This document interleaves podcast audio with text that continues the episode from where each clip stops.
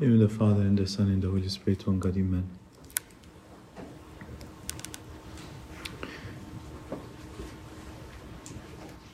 I will uh, give my contemplation today from the book of Acts that was read, and not directly from, not directly from the Gospel, but from uh, from the book of Acts, and it comes today from chapter nine, verse three to nine.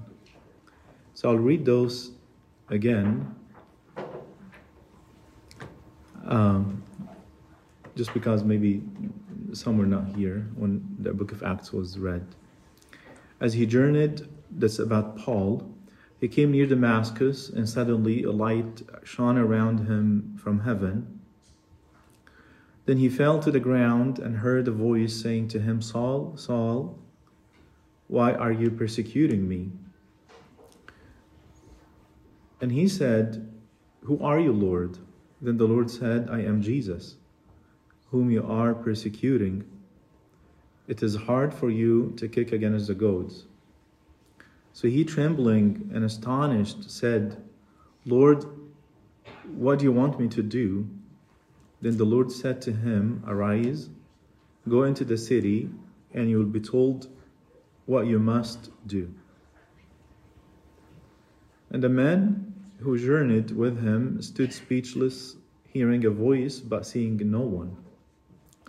Then Saul arose from the ground, and when his eyes were opened, he saw no one. But they led him by the hand and brought him into Damascus, and he was there without sight, and neither ate nor drank. And glory be to God forever. Amen. What an encounter. Um, I don't know why this time when I read this account, it, it took me a little bit uh, by a uh, maybe a thought, a deeper thought than I than what I usually what I've given it in the past. Because it is such a profound encounter with the Lord that completely, completely transformed the life of such an important figure in the life of the church and the history of Christianity completely. I mean, you gotta you gotta think that this encounter is what turned Paul around.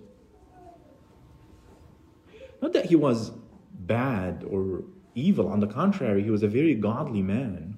In fact, he himself says, You know, I've, I've, I've behaved in the past out of ignorance. I was not, that was not my intention. My intention was not to harm the same faith that, in a sense, I grew zealous for. But the, but the encounter was so deep that it completely transformed him. If you read the context of, of this, and you read what took place now, it's really something not ordinary. I'm sure you understand it's not ordinary, but this is um, something piercing in his heart and in his mind so deep. I'm going to read a couple of verses before that. And he says, Then Saul, this is Acts chapter 9, verse 1. And what I read earlier is verse 3. So what happens in verse 1 and 2 is the following Then Saul, still breathing and threats and murder against the disciples of the Lord, went to the high priest and asked letters from him to the synagogues of Damascus. So if he found any uh, who were of the way, whether men or women, he might bring them bound to Jerusalem. Which one has to ask, why don't you just, you know, take care of them in Damascus? He says, no, no, I want to make a point here in Jerusalem that anyone else would, you know, this is now, we're taking a different route, we're taking steps beyond what we've done in Jerusalem. Um, we've gone after those who uh, became Christians, but now we're not only staying within Jerusalem, we're not only staying within the boundaries of our cities, we're even going out to outside the premise of Jerusalem, going even to Damascus. So, why Damascus? Major city. Major city. So, we want to make this very clear and evident to everyone that we're not making this easy on anyone those who are following the way are heretics. From a Jewish perspective, those who are following the way are heretics. And heretics in a Jewish perspective has to be, a heretic has to be put to death. So what do we do? We go after them. We go and bring them to Jerusalem and charge them with their heresies here in Jerusalem. But that's not what takes place. The story does not continue as planned at all.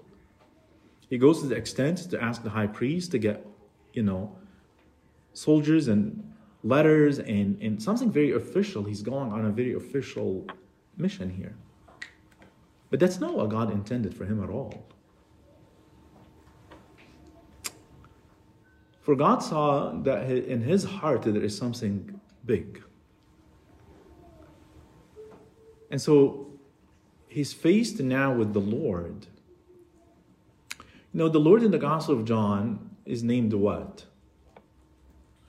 I am the way, I am the truth, I am the life, I am the resurrection, I am the living water, I am the bread, I am the shepherd, I am the door. He's all of these I ams. But today, what is he? I am Jesus. Right? He asks him, Lord, who are you? And he says, I am Jesus. Put the same I am Jesus along with all the other I ams that we mentioned along with I am the resurrection, I am the life, I am the way, I am the truth, I am the bread, I am the living water, I am, I am, I am. But today I am Jesus. This is personal to me, Saul. You are persecuting me. Why are you persecuting me? So, who are you? I am Jesus. Now the Lord is coming to be very, very personal. No more abstract names. Not that I not not that the I am titles are abstract. Don't don't misunderstand me. But but I am Jesus now becomes very personal. Now this is personal to me, Saul. But the Lord knew that this is very personal to Saul as well. This was not a religion that he practiced on Saturdays, but this is something deep, deep in his heart. This is something deep in his being, in who he is. And so the Lord meets him with that same personal relationship. And he says, I am Jesus. You are persecuting me. And this, by the way, stays with Paul for the rest of his life. Of course, no such account would leave anybody's mind, but he comes back to this account several times. He comes back to it in Acts 22 and he comes back to it in Acts 26, I believe. But then he comes back to it even in Galatians chapter 1 when he says, You know, in my former life I was ignorant, I persecuted the church. He, he keeps this account in his mind almost when he writes First Timothy, which is almost at the end of his life. He keeps coming back to this moment in life. But I also want to say that this was not, yes, thank you. This was not just a moment. This turned to be a life that he lived. This turned to be a life he lived. Paul had seen no miracles from the Lord, by the way. He had seen no miracles. This is the only encounter with him. But you know how he believed? The prophecies, the books, the Old Testament, the reading, all of them point to the Lord Christ. All of them point to the Lord Christ. And he probably spent the, the, the, next three years thinking of those prophecies and how the Lord fulfills all of them. For the early church, the matter was not the Lord performing miracles. But for the early church, the matter was the Lord fulfills the prophecies. Miracles were given to those who did not have the books, in a sense. But those who had the books, those who had the prophecies, to them, it was Isaiah, it was Jeremiah, it was Ezekiel, it was Moses. These are the writings that actually help them to recognize that it's the Lord. It's the books that they had. It was not a supernatural power that made them convert, but it's the fact that he fulfilled the prophecies. The Lord was so merciful to him because he knew what's in his heart. And he keeps coming back into this. God, who is rich in his mercy, because of the great love by which he loved us while we were dead in our trespasses, Christ died for us. By grace, we've been saved. He keeps repeating and emphasizing on grace and keep and emphasizing on mercy and how much we've received grace and mercy. Plenty. Plenty. Absolutely, absolutely plenty. You know, in the chapter right before this, we have the account of Philip and the Ethiopian uh, eunuch who was traveling. And what was he doing while traveling? Reading the books, reading Isaiah. And the Lord tells Philip, Go get on this chariot. And he gets on the chariot, and the man is reading.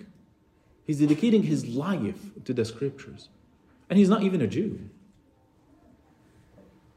But he, dedicated, he dedicated his life to such a divine um, book that he understood to be a God given book. And so he dedicated his life and he was, wanted to know what is Isaiah speaking of? And so Philip shows him the way and he says, it doesn't say, you know, let's wait when I get where I was going and then baptize me there. He says, is there anything that can stop me from getting baptized now? And Philip says, no. He says, okay, let's get to water, right? And then he gets to water and he gets baptized immediately. This topic of zeal has been in my mind because these men and women did not take these events and these readings and kept them on the surface. But he said these are divine words and divine events, and they're so powerful that they have to change our lives. And so Paul writes God, who is rich in his mercy, because of the great love by which he loved us, while we were dead in trespasses, Christ died for us. By grace, we've been saved. So, where was the mercy with Ananias and Sapphira? The couple that died immediately when they were asked, Is it by, by this amount of money you've sold the field? Where is this mercy? This account, by the way, sometimes just so provoking to us and just like, you know, Peter couldn't, you know, you could have just given him some slack and say, you know, come Habibi, come repent. You know, you don't have to, you know, the judgment doesn't have to come right now for you to actually literally die. This did not even happen with Adam. Adam was even given more time. But with them was different. And I tell you, even their death was also because of the mercy of God. The church fathers said, had they continued in their lives, they would have continued on in more wickedness. And so, because God's mercy, God decided to end their life right there, rather than them continuing on in their lives in a life of wickedness. Now,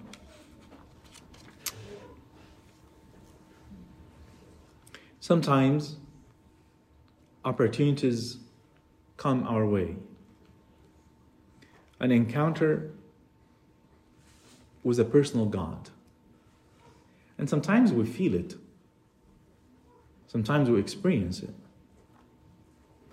Sometimes we experience it as we are here in the liturgy. Sometimes we experience it as we are reading our Bibles at home. Sometimes we experience it in a setting with our Father of Confession. Sometimes we experience it as we listen to a Christian podcast. But this experience, as valuable as it is, unless it turns to a life changing way, a way to change our lives, that experience dies. And this is, by the way, what happens many times with us. We encounter the experience, we encounter the personal God, we encounter the I am Jesus.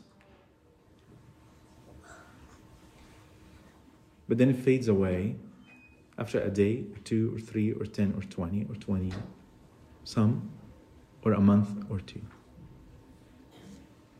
But that's not what happened with Saul, that's not what happened with, with the eunuch.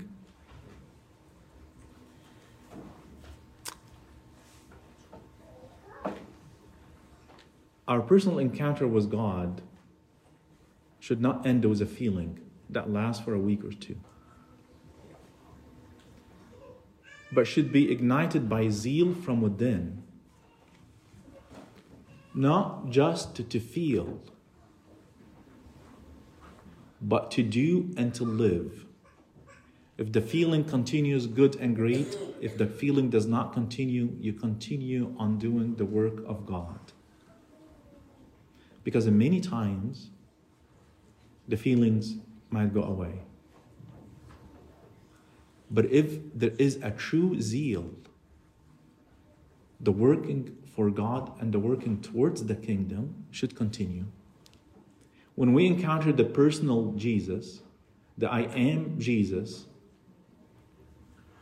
we should continue, regardless our feelings are there or not. We should continue in our prayers. We should continue in our coming to church. We should continue in our fasting. We should continue in our prostrations. We should continue in our repentance. It has nothing to do with the feelings. God, who is very personal, is very zealous God. And He wants us to live with the same extent of zeal, ignited by our own actions, which starts by the grace and the mercy of God. Do not let this personal encounter dies away, but continue to feed it by our actions towards the kingdom. And glory be to God for